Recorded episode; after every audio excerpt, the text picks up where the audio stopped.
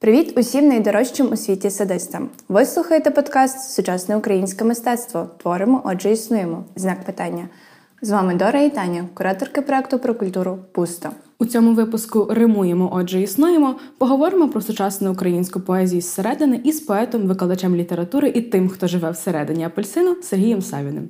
Сергію, вітаємо! Вітаємо! Сергій, як змінився образ поета з радянських часів до сьогодні? З радянських часів до сьогодні? Дякую.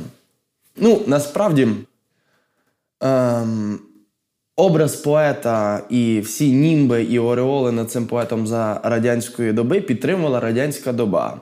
Тому ми можемо м, розуміти, що принаймні оці от поети були. Тому що всі знали, та, що, там, скажімо, в кав'ярні Анеї національної спілки міг сидіти, міг сидіти дивовижний там, Вінграновський або Драч, або Дмитро Павличко. І всі точно знали, що це поет. Були канали неймовірні, на яких це постійно транслювалось. Тобто рівень радянської української літератури, він насправді був. І образ його існував. Чи сьогодні в сучасній українській літературі існує образ поета? Вважаю, що ні. Чому ні? Е, вважаю, що ті, які про це думають, тобто сьогодні українці, от в них образ поета е, внутрішньо десь подібний на образ, там, скажімо, російських поетів ХХ століття Єсеніна Маяковського. Тобто того, який е, зриває голови, е, свої чужі, безумовно, входить в аудиторію і оцим от неймовірно гучним голосом, чітким, завойовує жіноче серце. От чомусь так хочуть бачити поета. Але те, що ми маємо, вибачте, сьогодні в сучу-керліті, воно зовсім інакше. Це такі, знаєте, поети-патріархи, підпатріархи, розумієте, або взагалі біля патріархів не стояли. Але насправді чомусь воно так є. Тому, вважаю, образа немає. Образ наскільки розсипався з початку незалежності, ну, як розсипалась, наприклад, система вручення Шевченківської премії, вибачте. Якщо на початку Шевченківську премію ще там з початку незалежності, та, її вручали де? В Палаці Україна, потім її вручали вже за період Кучми в оперному театрі. Я вам про кількість зараз людей. А сьогодні ми її де вручаємо? Ми її сьогодні вручаємо в музеї Тараса Шевченка, коли будуть там п'ятдесят, шістдесят, сімдесят, та сімдесят не буде, своїх людей. Розумієте? Тобто тоді за поетом справді стояв образ. Нехай це буде образ дяді Леніна або ще когось. Тобто щось таке державно, тоталітарне, підтримувальне, оцей от образ, постійно підтримувальне. Ну і, звичайно, варто говорити про тиражі і все інше. Це ж теж образ поета, вибачте. Тому що територія – це є образ поета. Територія, яка його любить. А який ваш топ сучасних українських поетів? Мій топ? Угу. Таке жахливе слово, не українське, але нехай. Топ у мене такий. Іван Андрусяк. Перший і єдиний. Далі ми можемо бути вдячні Сергію е, Вікторовичу Жадану. Але о, от про це, що варто говорити, та?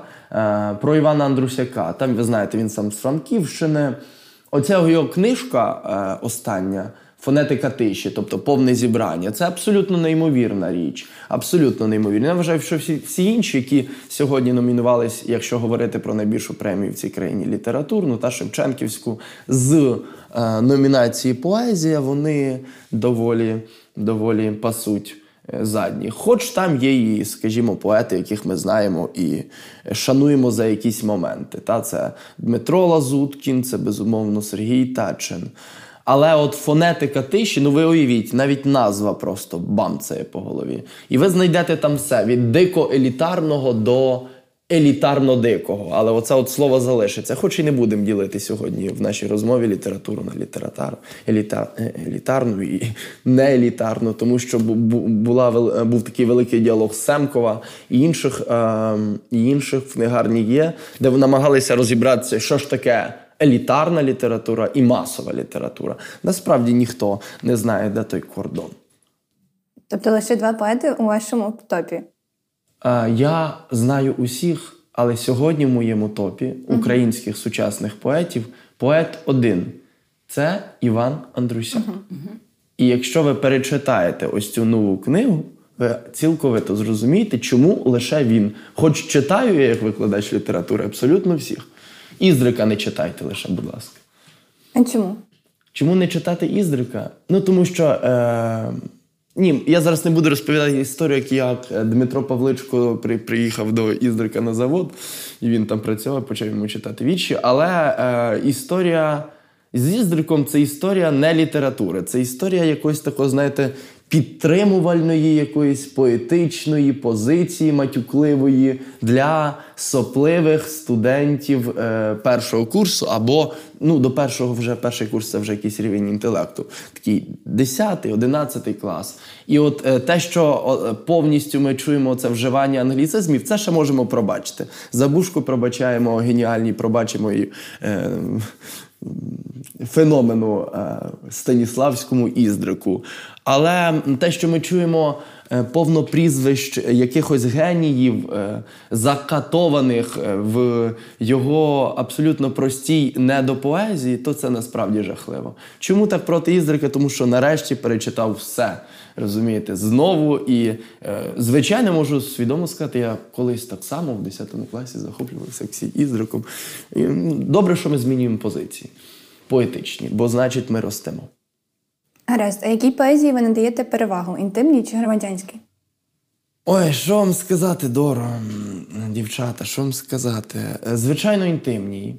Тому що, ну, ви це знаєте. Чому інтимній? Тому що м, обороняти слово, але можемо поділити мою відповідь. Я надаю перевагу, звичайно, інтимній, але я визнаю, що це дика слабкість. Mm. Чому? Тому що якщо поет і я пишу нині лише інтимно, хоч, звичайно, мене торкала ситуація на Донбасі, я там був, ем, і були громадянські тексти. Я ходив на воєнне там радіо і від Міністерства оборони і все інше. Чому, е, чому це слабкість? Ну, все дуже зрозуміло, тому що якщо поет кличе своє серце лише по імені любові, значить, в нього проблеми, знаєте, там. Не знаю, кардіограму треба зробити серце, ще якісь імена знайти інші. Ну, йому треба до лікаря, розумієте, цьому поету. Оце от проблема Єсеніна, якого ми всі любимо там, і в, прикла... в прекрасних перекладах Константина Житника він поданий був українськомовним, а кращих перекладів нема от Єсеніна. Поет має рости. Якщо він не може вирости з жінки, цілком зрозуміло, що ми не можемо жінок від поета забрати, але ми, ми не можемо сказати, що поете, виростеш ти сину, вирушиш в дорогу, да, підуть за тобою приспані тривоги. Ми не можемо показати цьому поету, що тривога таки існує. Не лише тривога за жінку. Я ставлю, звичайно, тривогу за країну на кілька порядків вище, ніж... ніж тривогу за жінку, як би, за жінку, як би там ми не говорили. А далі тривога за час. І це не я сказав, це в «Золотій троянді» Паустовського. Там все дуже чітко про це сказано. Сергію, а чи багато в сучасній українській поезії Бога? Ой, в мене багато Бога. Чи я, я щодня прокидаюсь і запитую себе, чи цей чоловік мені потрібен? Ну, оцих три літери. Б-О-Г. Та? Виходить, дві приголосні, одна голосна. Мені ці літери точно потрібні. От я без них не можу прокинутись. Без жінки ще можна якось важко, та? А от без Бога – ні. Чи вірю я в Бога? Коли заходжу в Володимирський собор – так. На лінгвістичному рівні – так. Мене торкають цих три літери, літери читаючи поезію українську, російську. Чи Бог є? Взагалі не питання. Нам не потрібно про це думати. Але, безумовно, він надихає. Оце от слово, яке просто десь там циркулює точно, десь переходить, знаєте, з одного кутка української суч... сучасної літератури в інший. І ми маємо бути щасливими, що от це слово гуляє цими кутками. Бо всі, хто пишуть про Бога, про любов, про війну, вони точно зостануться. Це означає, що ми вже врятували українську літературу. На тому рівні, на тому часі, в якому ми випадково живемо. Сергій, а ви вважаєте, що поету потрібна якась конкретна освіта? Безумовно, безумовно. Всі, хто не довчилися, залишились Єсенінами. а щоб е, стався український... Я зараз не порівнюю це інші історичні, там, інші історичні межі, але щоб був Іван Андрусяк, потрібна добра освіта. Дуже добра освіта. Е, потрібна освіта, я вважаю, що найкраща для поета освіта – це історична. Або філософська. Але точно не освіта філолога, тому що люди починають губитися в мові, в стилістиці. Стилістика, стилістика – це надзвичайно важливо. Добрий день і щирі побажання і обіймання Олександру Даниловичу по нашому Пономареву та з Інституту журналістики Шевченка, бо він бог української стилістики. Але коли поет стає мовником всередині себе, хай виганяє з себе поета. Тобто поета там уже немає. Тобто це як рана, яка доживає. Ми не маємо губитися на філологічних моментах. Не маємо. Розумієте? Тому що е, кома для мовників не поставлена в поезії. Це трагедія, розумієте? Шекспір просто відпочиває. А для нас, літераторів, кома – це має бути емоція. А тере, веме Дієвською, для того, аби подихати. Доки ти читаєш і важку поезію сюрреалістичну. Розумієте? Але взагалі нам байдуже поетам, чи є там тере, чи є там кома. Але якщо вона там є, це поет втомився. Треба подихати, відпочити. А чи повинен поет розумітись на інших видах мистецтва, там музиці, на живописі, щоб писати хорошу поезію? Безумовно. Ви що, не знаєте, що найголовніше мистецтво, яке надихає весь світ, і не лише поетів, слава Богу, це музичне мистецтво. Тобто Шопенгауер справді вважав, що найбільше волі може нам дати саме музичне мистецтво. Спершу я не сприймав особисто класичної музики, але, слава Богу, хлопчик виріс. Що переслуховую композиторів, які розуміють, де елітарна музика, де ні, зараз мене не зрозуміють, але це Антоніо Вівальді, нічого не можу зробити. Прокидаюсь і хочу Вівальді, його «Ла Фолія», це божевілля, і там кілька разів це все переходить з однієї, з одного настрою в інший. Але кажуть, що Вівальді, Вівальді у цю «Ла Фолію» божевілля вкрав у Карелі. Але я слухаю Карелі, мені, можливо, я щось сплутав. Е, нічого не сплутав, він точно вкрав. Вкрав у Карелі. Але коли я переслуховую у Карелі, мене так не бентежить, як Вівальді.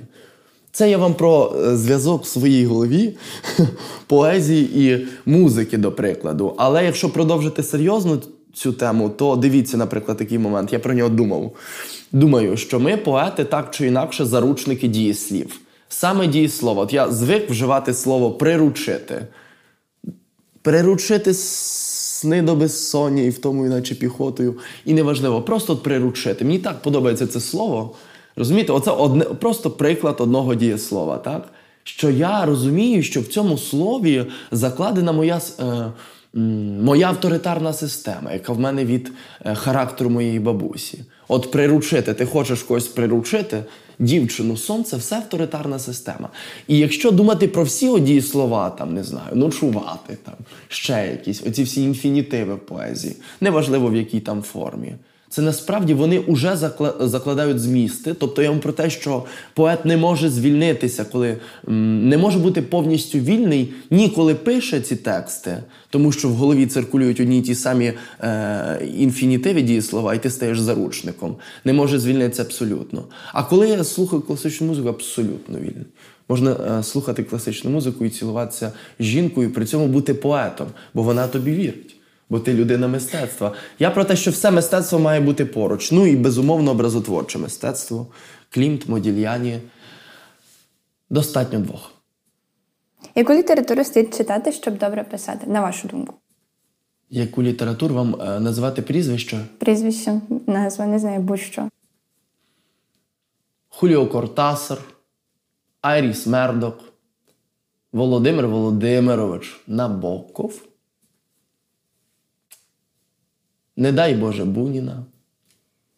Безумовно, безумовно, Йосипа Бродського. Тому що важко, тому що вибиває. Тому що Бродський – це не поет. Це навіть не людина була. Це був феномен самого себе. В тиші. Знаєте, от важливо ще розуміти, що сьогодні, знаєте, поети стають акторами. Це ті поети, які захочуть залишатися поетами. Ті, які не стають акторами і шоуменами, до них ніхто не ходить на презентації.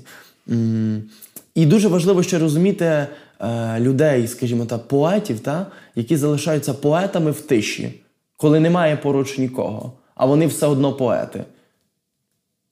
От згадав чомусь щойно, отаким був, наприклад, Амадео Модільяні.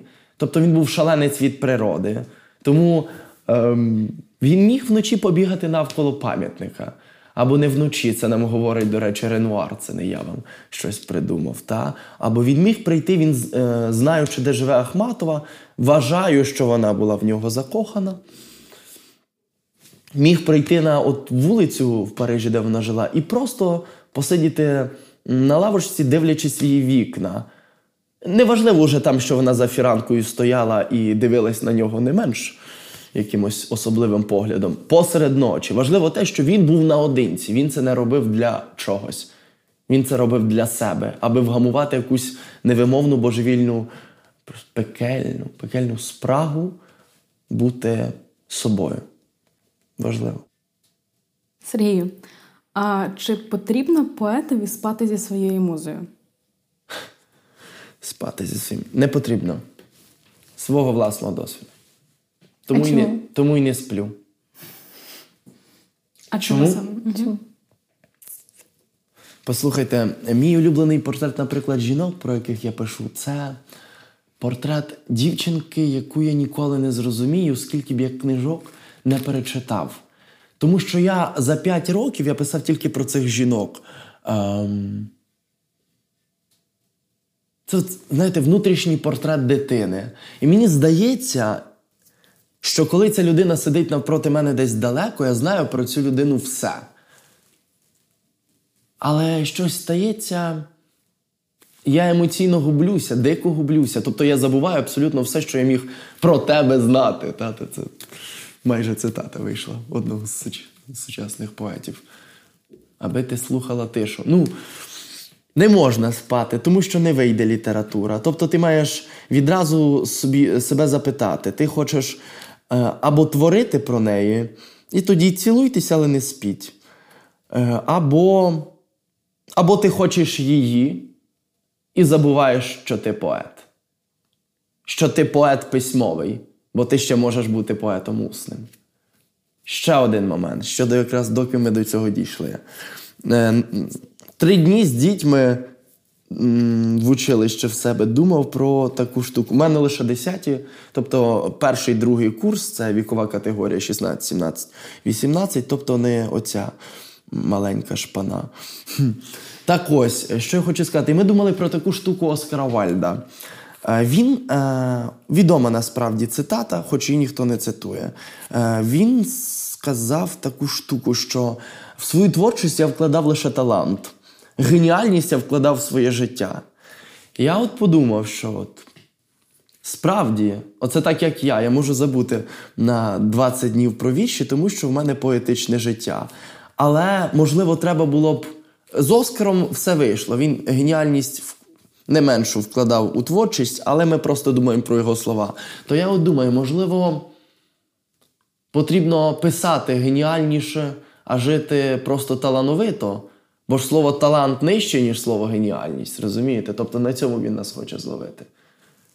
А з іншого боку, я думаю, якщо в нас є повно письменників в літературі, які не мали поетичного життя, тобто це якісь натягнуті за вуха, за ноги, за шкіру, свою, чужу, комуністичну поети.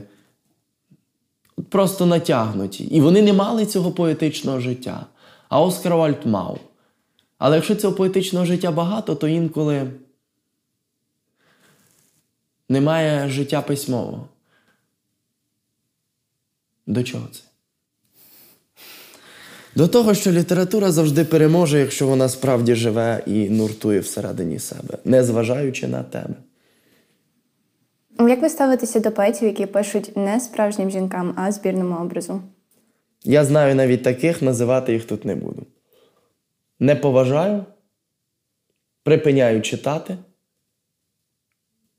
Хоч як викладач, який розуміє, що деякі вірші цих поетів переломлять ставлення моїх триста студентів до літератури української, зважаючи на проблему і існування інших літератур, інших мов в нашому мовному середовищі, то, безумовно, я читаю. Якщо я знаю, що оцей от поет, сам собі я його вже не прочитаю. Але для дітей читаю. Бо знаю, що він може переломити ставлення до їхнє, їхнє до літератури. Хоч знаю, що відвертість штучна. А для мене найважливіше відвертість. Якщо я не відчуваю біографічної відвертості, так? Тобто, я вважаю, біогра... біографії письменників ми маємо знати просто як самих себе. І інколи їх одягати. Ну, як любив одягати, наприклад, своїх персонажів е, дивовижний Володимир Володимирович Набоков. От я так люблю, коли він знущається з людей. Не інтелектуально. Він дає, підсовує тобі цю книжку. Ти вже читаєш, бо тобі цікаво. Ну, а потім якогось Чернишевського, там, російського демократа, він засуне книжку. Пише про Чернишевського. Всі думають, господі, може, тебе, це бо мені і все остальне, да? І так само бере його, ви розумієте, про який роман. Запрошення до страти, приглашення на казнь, да? І, а, окрім самого цього демократу, він ще показує історії його дружини, там, скажімо, Ольги Сократівни, яка була, ну, уж... очень такой, знаєте, птицей красивой, яка приїхала у в'язницю, де він сидів, тільки тому, що мала інтрижку з конвоїром. І от Набоков, да, це я випадково на роман відійшов, і от Набоков геніальний саме тим, що він просто знущається. Ти знаєш, про кого це взагалі? Або як він Маяковського показував, да?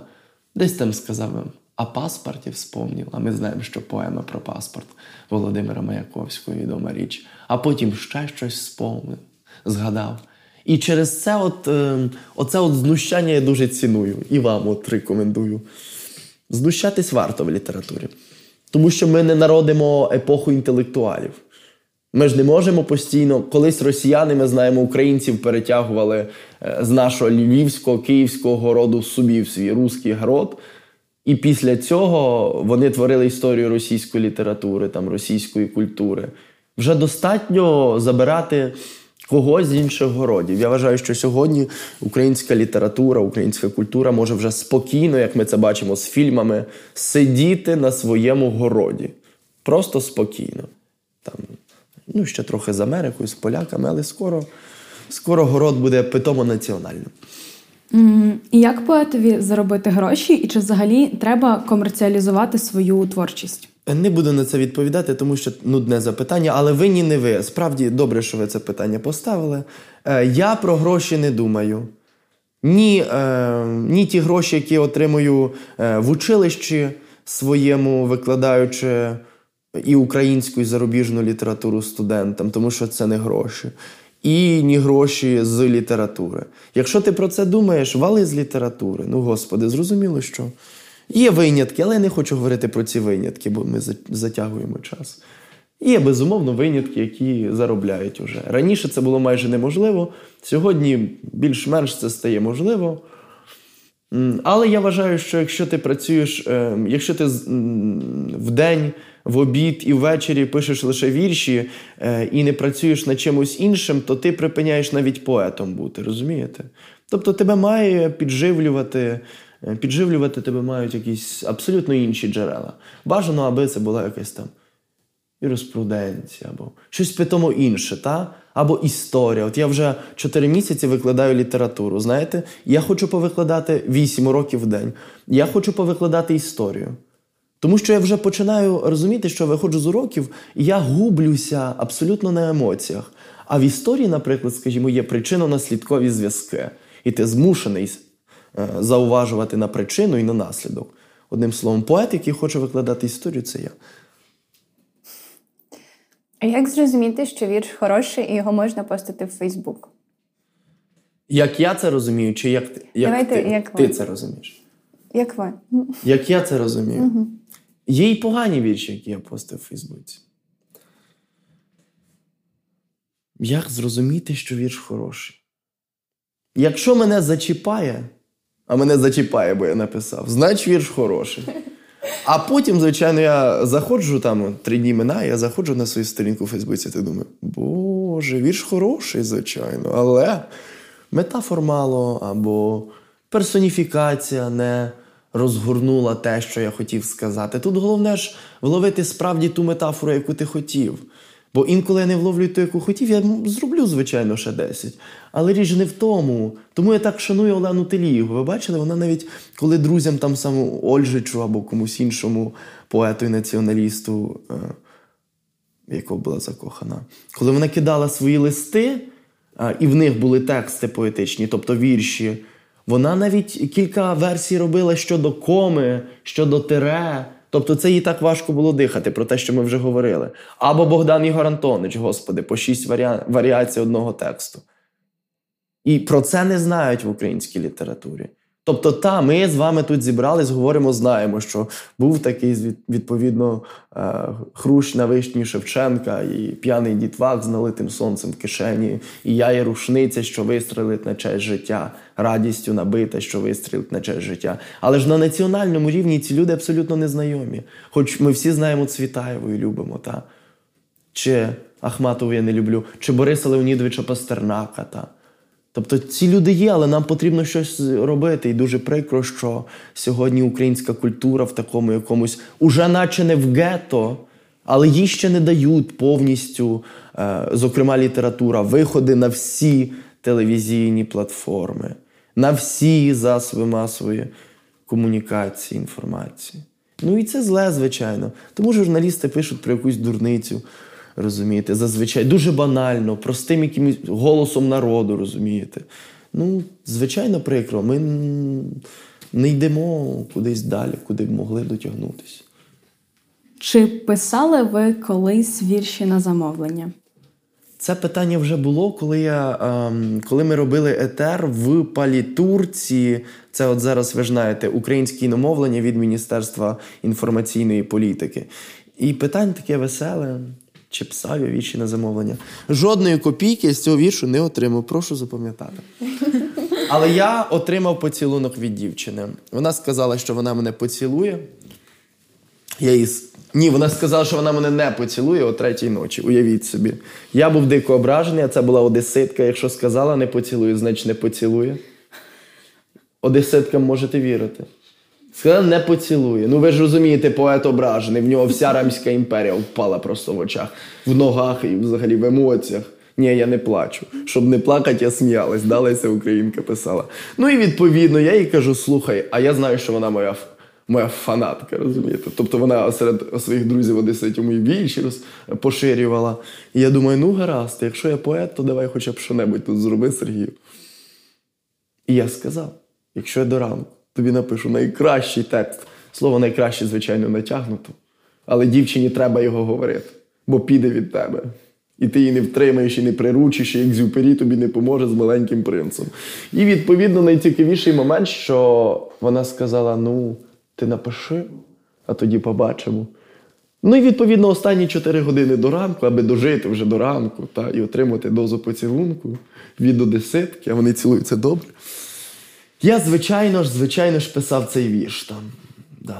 не, не щось таке, як Журавель, писати для тебе вірші означає лишатись живим. Я вже живим не лишався.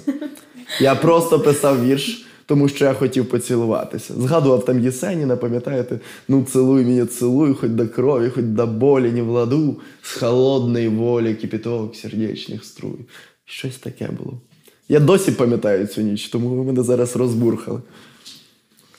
Як ви вважаєте, чи є в української сучасної літератури якийсь почерк загальний? Так. Який? Почерк Сергія Жадана. Mm. Але я дуже щасливий, що хоча б вже цей почерк ми можемо розрізняти. Бо я вже втомився, вибачте, розрізняти почерк Ліни Костенко. Знаєте, ми всі втомилися розрізняти почерк Ліни Костенко. Ну, це я говорю, звичайно, про графоманів і, і тих дітей, які тільки починають писати. Хай починають. Але, хай, але я, як починав копіювати, всі ми починаємо з мавпування. Мавпування когось з поетів. Але я почав мавпувати принаймні з Туса, розумієте? Тому е, щиро запрошую, мавпуйте Сергія Жадана. Це вже принаймні початок Сучу Керліту. Бо до цього Сучу Керліту ще... Ну, десь він там загубився, я так вам скажу. Тоді, Сергію, ще таке прохання наостанок. Продекламуйте нам, будь ласка, якогось свого вірша. Ну, давайте. Завжди готовий. Я прокинувся. Вірш такий. Те, що хочу, те не пам'ятаю. А те, що можу, те зачитаю. Отче наш, якщо твої молитви зроблені не з одеську піску, і ти досі чуєш, як я тобі молюся з суші, не розхитуючи китів і черепах, отче мій, нехай світло твоє падає на її гріхи, як наголос у словнику, щоб оборонити тіло її, коли вона роздягатиметься на чужих чоловічих кістках. Отче мій, хоча й можу повірити, що ти вчинив її замість грому і нянчив у бороді. І навіть можу повірити, що ти дав їй стільки повітря, як зброю для лісника. Не можу лише повірити, навіщо така грішниця, як вона, мені, не менш грішному і вітряному хлопчику зіницями літака.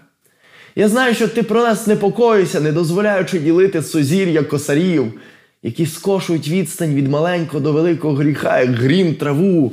Отче, що єси, невідомо де, я все одно знаю, що ти засинаєш на цвинтарі скрипалів, які навіть покійниками гойдають вітер так ніжно, аби не злякати сову.